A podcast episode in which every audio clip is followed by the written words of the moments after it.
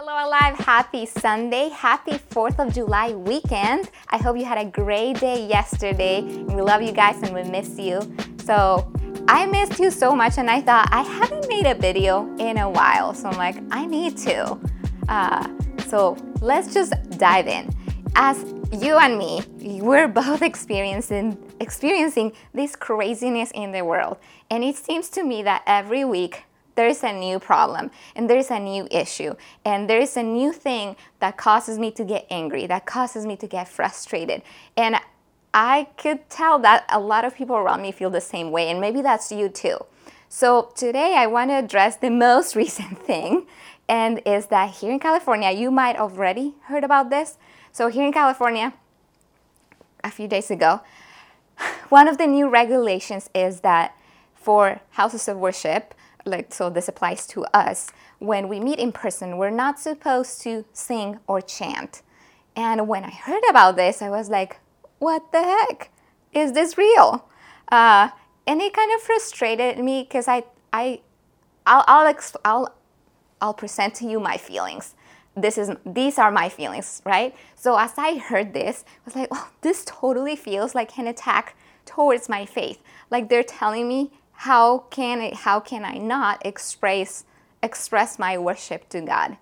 Um, and I started getting angry at people. And as I, I found myself with this feeling of anger and frustration, and I and the Lord reminded me of this verse, and I want to share it with you in hopes that it will help you today too. Um, in Ephesians 6:12 says, "For we are not fighting against flesh and blood enemies, but against evil rulers and authorities of the unseen world, against mighty powers in this dark world, and against evil spirits in the heavenly places. The Lord reminded me that my fight or my frustration or the anger that I felt is not towards a person. There is a spirit, there is a spiritual world, and something spiritual is happening, and it's causing all these things. So, this is this is my my first encouragement to you to try not to be angry at, at, people. There is something bigger than us, and there is a spiritual world. And the Bible tells us our fight is not, not against flesh and blood, it's about the spirits that are causing that. So if you want to get angry at something, get angry at the devil. Uh, but do not engage in fighting with people. Like there's something behind that. Um, and our fight is against those spirits. And sorry if I'm, I'm, I'm sounding like so spiritual, but it is true. The spiritual word, it's, it's true. And the Bible is encouraging us your fight is not against people, it's against spirits. Um, so that's my first thing, my first idea that I want to throw out there. Maybe that will help you to, to not um, fight with people. Um, let's fight this, this the way we're supposed to fight it, and it's in, in a spiritual way. The second thing that came to my mind is like I feel like the Lord reminded me of the story of Moses and Pharaoh. If you recall this, or maybe you haven't heard about this, in the book of Exodus in the Bible, it tells us the story of how Israel, God's people, um, Exodus means exit, uh, how they left Egypt, Egypt, because they were being slaves there. They were slaves for the longest time. So God raises up this leader called Moses to lead the people of Israel out of Egypt. So, what Moses and Aaron, what they do, they're kind of like partners. Uh, they come after they have received this instruction. Well, Moses received this instruction from God. They go to Pharaoh, which is uh, like the president, if, if, we put it in our days, uh, is the ruler of Egypt. So they come to Pharaoh and they tell him, the, the Lord is saying this let my people go. But the Bible also tells us that the Pharaoh's heart was hard and he didn't let the people go right away. It took several times and several plagues, and a lot of things happened in between. But time after time, Moses and Aaron came to Pharaoh saying, Hey, let my people go. And then Pharaoh wouldn't let them go, so a plague will come, and then they will do it again and again and again and again. And that happened several times. But I want to read something to you that is so interesting to me. Exodus 7, verse 3 says, But I will make, this is God's, uh, God talking, but I will make Pharaoh's heart stubborn, so I can multiply my miraculous signs and wonders in the land of Egypt. When I realized that God was the one hardening Pharaoh's heart, I was like, wait a minute. The Lord allowed this to happen, and He had a purpose. And His purpose was, I will multiply the miraculous signs and wonders in the land of Egypt. So that got me thinking what is God wanting to do in this season that are so many restrictions and then new things come up and new things come up and new things come up? So rather than us just react and getting angry, let's ask the Lord, what are you doing? Why? Not, not, blah, blah. let me rephrase it. For what purpose is this happening? What do you want to shape in my heart and how can I, as a Christian, speak up in love and in truth and reflect your love and your character in this crazy world? So, number one, like, we're not fighting against people, it's a spiritual battle. And number two, what is God trying to do in us and in His church through this? So, as I realized that about the news that I told you at the beginning that we're not supposed to chant or sing when we go to church, um, and I felt like as attack to my faith. I saw several posts and like people were saying that we're like they're banning worship and and they use the word worship. And of course, singing is an expression of worship. We can worship God through our singing and through music. But worship is way more than just songs. In fact, it could happen that you're singing a worship song without actually worshiping Jesus. Because worship is not a matter of a physical thing that is happening, it's something in your heart.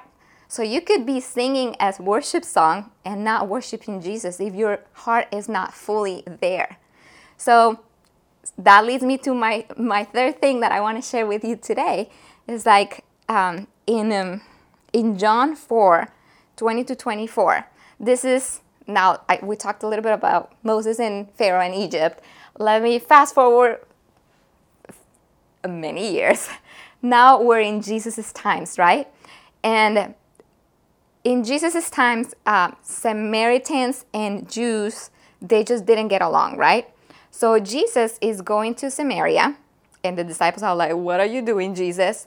And Jesus has this encounter with a Samaritan woman, the woman at the well. So it's a fantastic story and it's really sweet, really cool, but I want to focus just on one part of the story. Um, John 4, John 4 20 to 24 says this.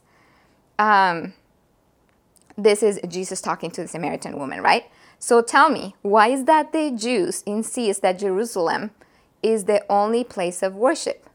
Well, we, sorry, this is the woman talking to Jesus. So tell me, why is that the Jews insist that Jerusalem is the only place of worship, while we Samaritans claim that it is here at Mount Jer- Gerizim, Gerizim, where our where our ancestors worshipped? Jesus replied, Believe me, dear woman, the time is coming when it will no longer matter whether you worship the Father on this mountain or in Jerusalem. For you Samaritans know very little about the one you worship, while we Jews know all about him. For salvation comes through the Jews. But the time is coming, indeed, it is here now, when true worshippers will worship the Father in spirit and in truth. The Father is looking for those who will worship him that way. For God is spirit, so those who worship him must worship him in spirit and in truth.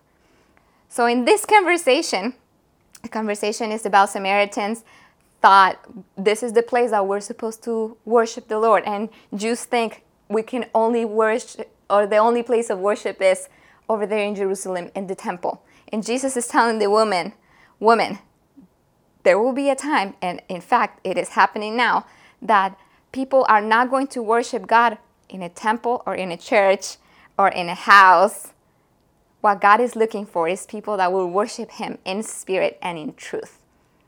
So, no matter where we are, even if we're going to a physical building or not, or we're home, or we're with more people or not, True worship is in spirit and is in truth. True worship has to be genuine and comes from the heart and it's not just about singing. You can worship God basically doing anything.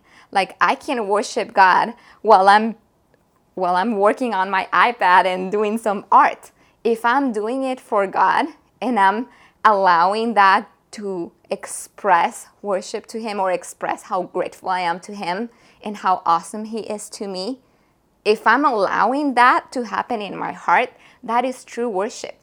True worship happens in your home when you're serving one another and you're doing it with love and you're thanking Jesus in your heart and you're like, God, I know that you're seeing this and I love you so much that I want to co- correspond to your love with everything that I am. So true worship is not singing, it's not Christian karaoke, it's a matter of the heart. So don't let anyone think that we're not able to worship. We're able to worship even if we can't sing even if the regulations continue, we're able to worship. Worship is more than singing. Worship is the way we live. Worship is how we think. Worship is how we conduct ourselves. So let your life be a true act of worship to God and don't limit that to singing. Of course, we should continue to go back like Moses did with Pharaoh. Go back and say that, hey, let us worship. I think that's good and I think we should do it. But don't let the regulations determine if you're worshiping or not. Worship God with all your heart, in spirit and in truth.